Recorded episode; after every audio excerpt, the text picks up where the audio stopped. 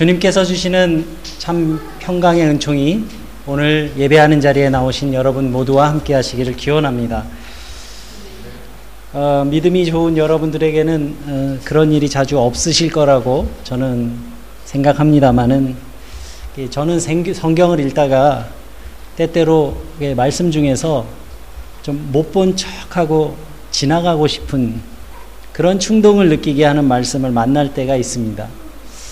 아주 분명히 좋은 말씀이기는 한데 좀 나에게 바로 적용하기에는 좀 부담스러운 그런 말씀, 예, 그런 말씀을 종종 만나게 되는데요. 그래서 그 애써 그 말씀을 어, 좀 나한테 좀 유리한 쪽으로 이렇게 해석을 시도해 볼 때도 있지만 그 말씀 중에는 아주 명백하게 나의 생각과 뜻에 그 반하는 아주 불리하게 작용하는 그런 말씀을 만날 때가 있습니다. 오늘 읽은 이 본문 말씀도 그런 의미에서 어, 좀 무거운 말씀이라고 생각이 됩니다. 어, 오늘 읽은 우리 승환이가 어, 잘 읽어준 본문 말씀은 예수님을 찾아와서 어, 제자가 되겠다고 하는 어, 세 사람이 연달아서 등장합니다. 아마도 그 복음서의 그 기자 누가는 어, 예수님을 따르겠다고 어, 찾아왔던 많은 사람들 중에 어, 대표적인 경우를 이 성경에 어, 기록해 둔 것이라고 우리가 생각해 볼 수 있을 겁니다. 그런데 어, 누군가가 만약에 우리 교회를 찾아와서 또는 뭐 저를 찾아와서 아 내가 예수, 이제부터 예수님을 믿겠다고 이렇게 에, 말을 하면 어, 저 같으면은 아주 반가워서 뭐 이런 거 저런 거 묻지 않고 그냥 이렇게 받아들일 것 같은데 오늘 말씀의 예수님은 그렇게 찾아온 그 사람들을 그렇게 그냥 받아주시지 않고 가만히 그 말씀을 읽어보면 예수님을 따르겠다고 하는 그 의지를 꺾고 오히려 포기하, 포기하게 만들려고 하는 그렇게 시도하시는 것처럼 보여집니다. 왜 그러셨을까? 한 사람이 주님께 나와서 말합니다. 나는 선생님이 가시는 곳이면 어디든지 따라가겠습니다. 이 사람은 분명히 예수님을 먼 발치에서 바라보면서 예수님에게 많은 감동을 어, 받았을 겁니다. 예수님의 그 겸손하고 또 온유하신 그런 모습, 그리고 언제나 그 따뜻하면서도 밝게 빛나는 눈, 그리고 가난하고 소외된 사람들을 향한 그 끝없는 그리고 한결같은 연민과 그 궁율하심 그리고 많은 사람들 무리 가운데 있을 때에도 언제나 고요한 그분의 내적인 고요함 또 병든 사람들과 귀신 들린 사람들 그 자를 쫓아내면서 나타내셨던 예수님의 그 권능 그러한 예수님의 모습을 먼발치에서 바라보면서 어쩌면 이 사람은 저분을 내가 따라가면 정말 참된 인생의 길을 갈 수 있겠다.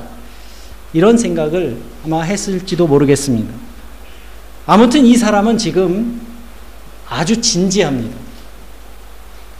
마태복음 8장 19절 말씀에도 이 똑같은 이야기가 나옵니다. 이걸 뭐 병행구라고도 하는데요. 그래서 우리는 이 예수님을 찾아온 첫 번째 사람이 서기관이라는 사실을 우리가 알게 됩니다. 알 수 있습니다. 이 유대 사회에서 이 서기관이 하는 일은 뭐냐 하면 율법을 해석하고 또 가르치는 일, 그런 일을 하고요. 또 성경을 이렇게 필사하는, 성경을 써서 자꾸 책을, 책을 만드는 거예요. 그 일을 하는 사람이고, 어, 그런 일을 하기 때문에 사회적 신분으로는 좀 상위 계층에 속하는 그런 어, 사람입니다. 이러한 서기관이 예수님을 따르겠다고 찾아온 것이 그렇게 흔한 일은 아니고 더욱이 그가 주님이 가시는데 어디로 가시든지 저는 따르겠습니다. 이렇게 말한 것은 지금 이 사람이 충동적으로 어, 주님을 따라 나선 것이 아니라 아주 굳게 결심하고 있다는 것을 우리가 그 느낌으로 어, 받을 수, 알 수가 있습니다. 그리고 이 사람이 예수님을 따르겠다고 했을 때 어떤 기대감을 갖고 있었는지에 대해서 성경은 기록하고 있지 않습니다. 그런데 우리가 이 병행 구절인 이 마, 어, 마태복음 8장과 또 누가복음 9장에 오늘 본문 말씀의 앞뒤의 맥락을 잘 읽어보면 이 사람은 예수님께서 보이신 여러 가지 기사와 이적 사건을 통해서 예수님에게 큰 호감을 갖게 되었다는 것을 우리가 짐작할 수 있습니다. 그리고 예수님을 따르고 있던 어, 제자들이 오늘 읽은 9장 말씀 본문 앞절에서 예수님과 함께 길을 가면서 서로 누가 크냐고 서로 다투는 장면이 나옵니다. 이 말은 뭐냐 하면 예수님, 그러니까 예루살렘을 향해서 가고 있는 어, 이 예수 캠프의 분위기를 지금 알게 해주는 겁니다.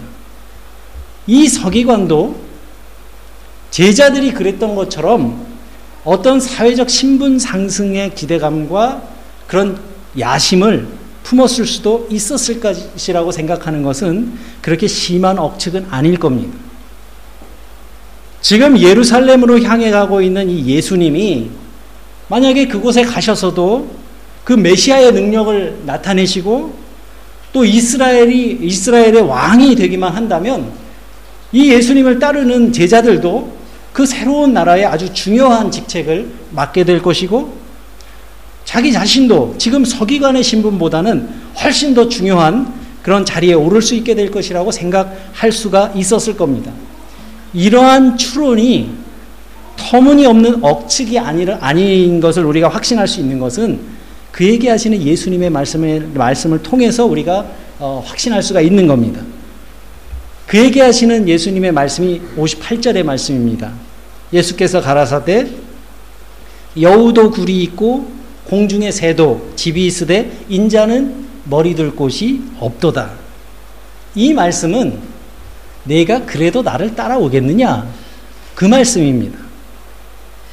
우리가 잘 알듯이 예수님께서는 복음서 곳곳에서 사람들과 이렇게 대화를 나누실 때 상대방의 의도, 어, 그 숨겨진 의도를 아주 간파하시는 그런 능력을 보이셨다는 거 우리가 잘 알고 있습니다.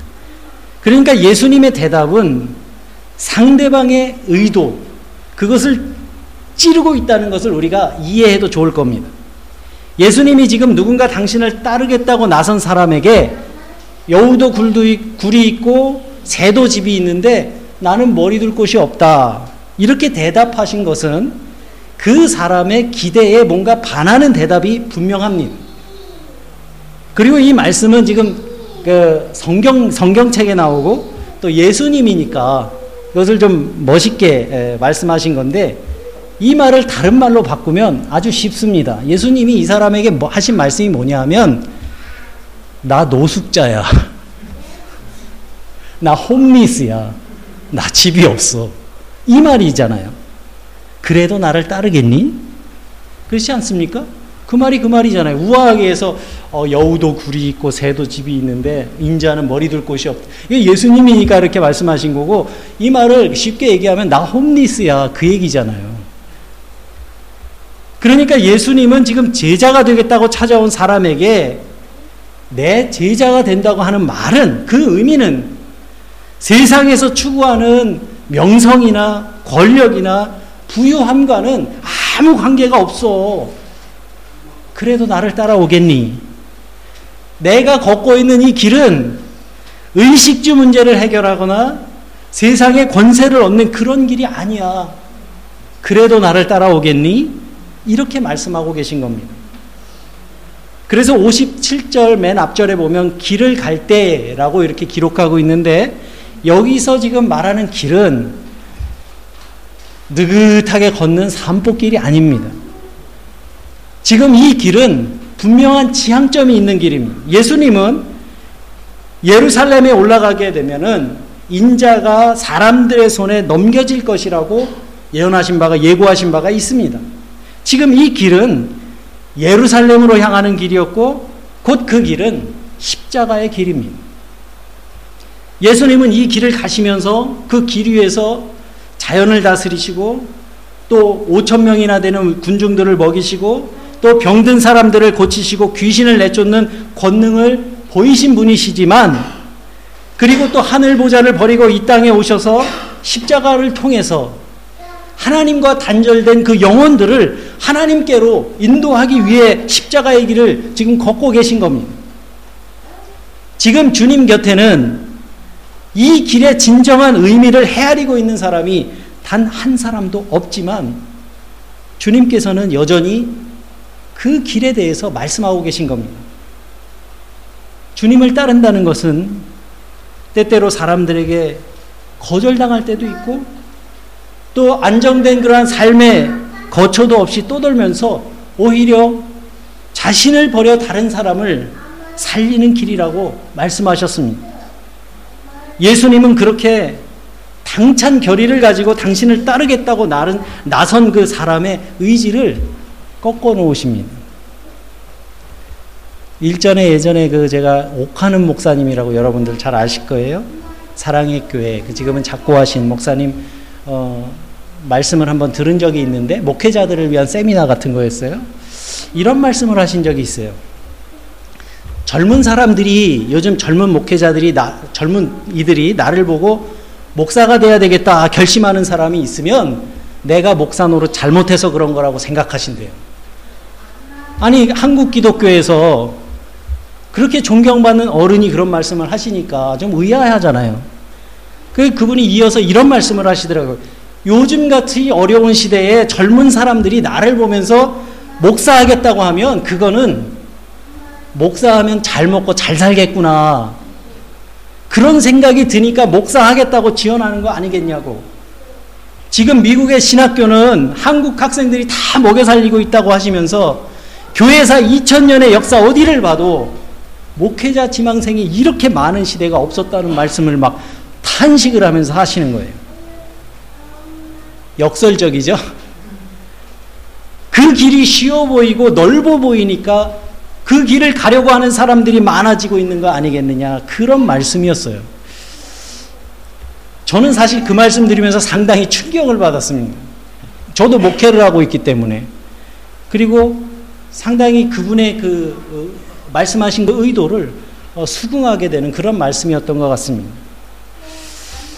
목회자 세미나 같은 거였기 때문에 먼저 목회자들에게 지금 목회하고 있는 사람들에게 예수의 제자가 되기로 어, 어, 그렇게 나섰으면 제대로 따르겠다는 그런 결단이 필요하다는 그런 어, 뜻으로 어, 하신 말씀이었지만 그런 결단이 필요한 것이 어디 목회자뿐이겠습니까? 예수님을 영접하고 그분을 나의 주님으로 고백하면서 내가 예수의 제자라는 의식을 가지고 살아가는 사람이라면 예수님이 제시하는 이 곤란한 질문 앞에 한 번쯤 서 봐야 한다는 말씀입니다. 누가복음 9장 23절에서 예수님께서 말씀하십니다. 또 무리에게 이르시되 아무든지 나를 따라오려거든 자기를 부인하고 날마다 자기의 십자가를 지고 나를 쫓아야 할 것이다. 예수님이 말씀하신 뒤에 그 찾아왔던 그 사람이 그럼에도 불구하고 예수님을 따라갔는지 아니면 집으로 돌아갔는지에 대해서는 성경이 기록하고 있지 않습니다.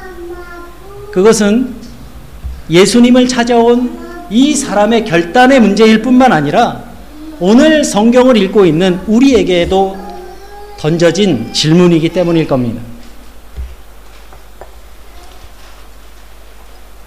이번에는 두 번째로는 예수님이 먼저 어떤 사람을 부르십니다. 나를 따라오거라. 주님은, 예수님은 사람을 겉모습만 보지 않고 마음의 중심을 보시죠. 그래서 어부 시몬을 보시면서 교회의 반석이 되신 베드로의 모습을 보셨어요. 그죠?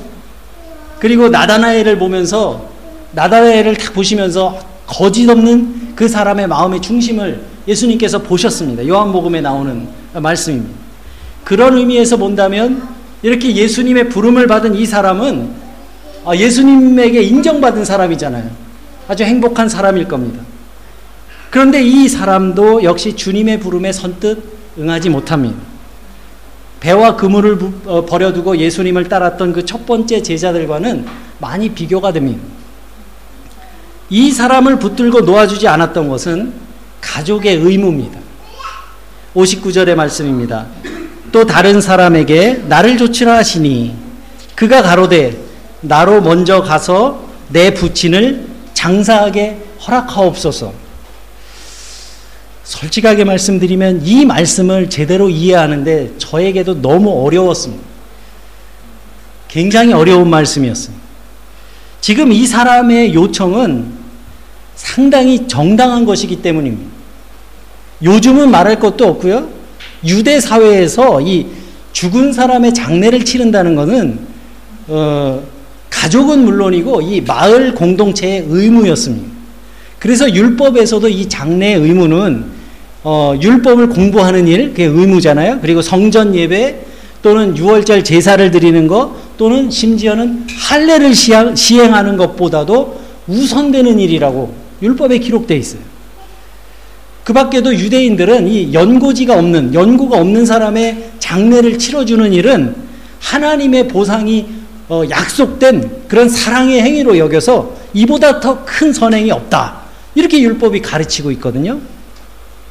그리고 이 장례를 치르는 기간에는 뭐 이렇게 유대인들이 그 암송하는 뭐 쉐라와 토라를 암송하는 그런 종교적 의미도 의무도 면제받는 시기였습니다. 그리고 가족들은 그 죽은 사람 곁에 앉아서 시편을 낭독했어요.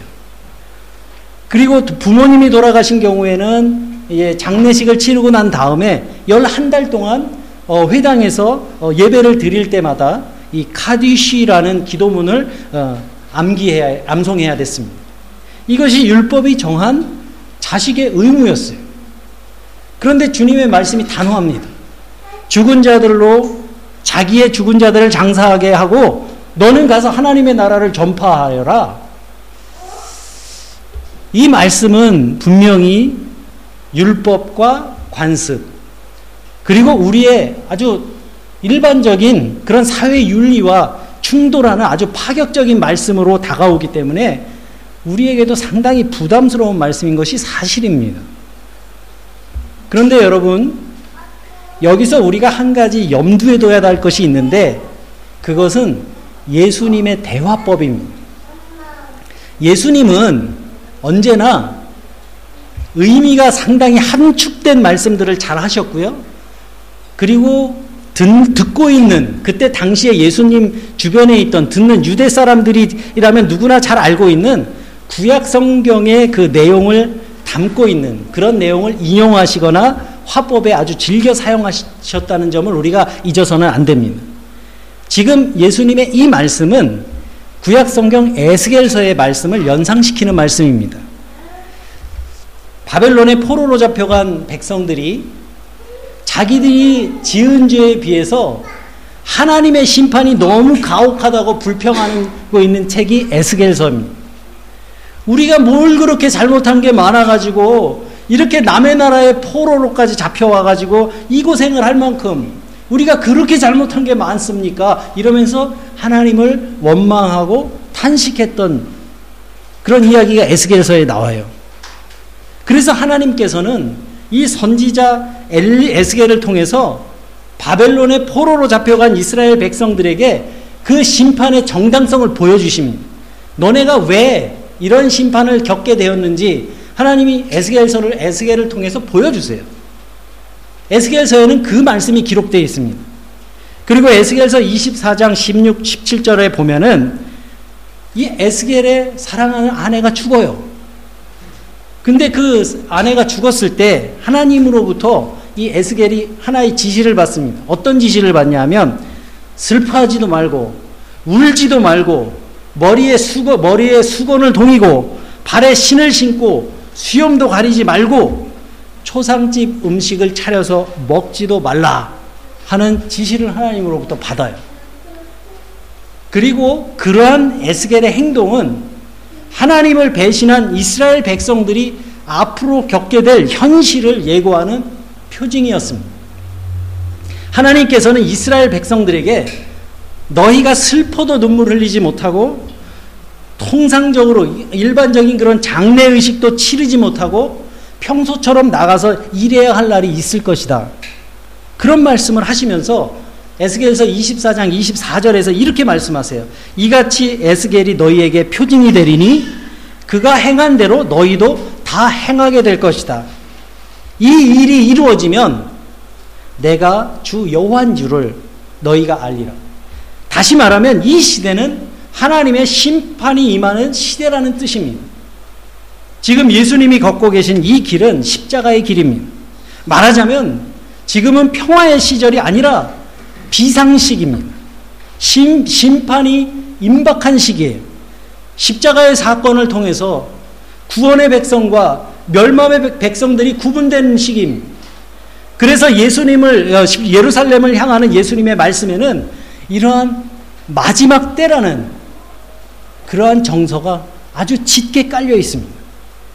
그래서 이 누가복음 어, 바로 본문의 다음 절에 이어지는 10장 말씀을 보면 예수님께서 70명의 제자들을 파송하시면서 이런 말씀을 하십니다. 추수할 것은 많으나 일꾼이 적으니 마지막 때 얘기잖아요.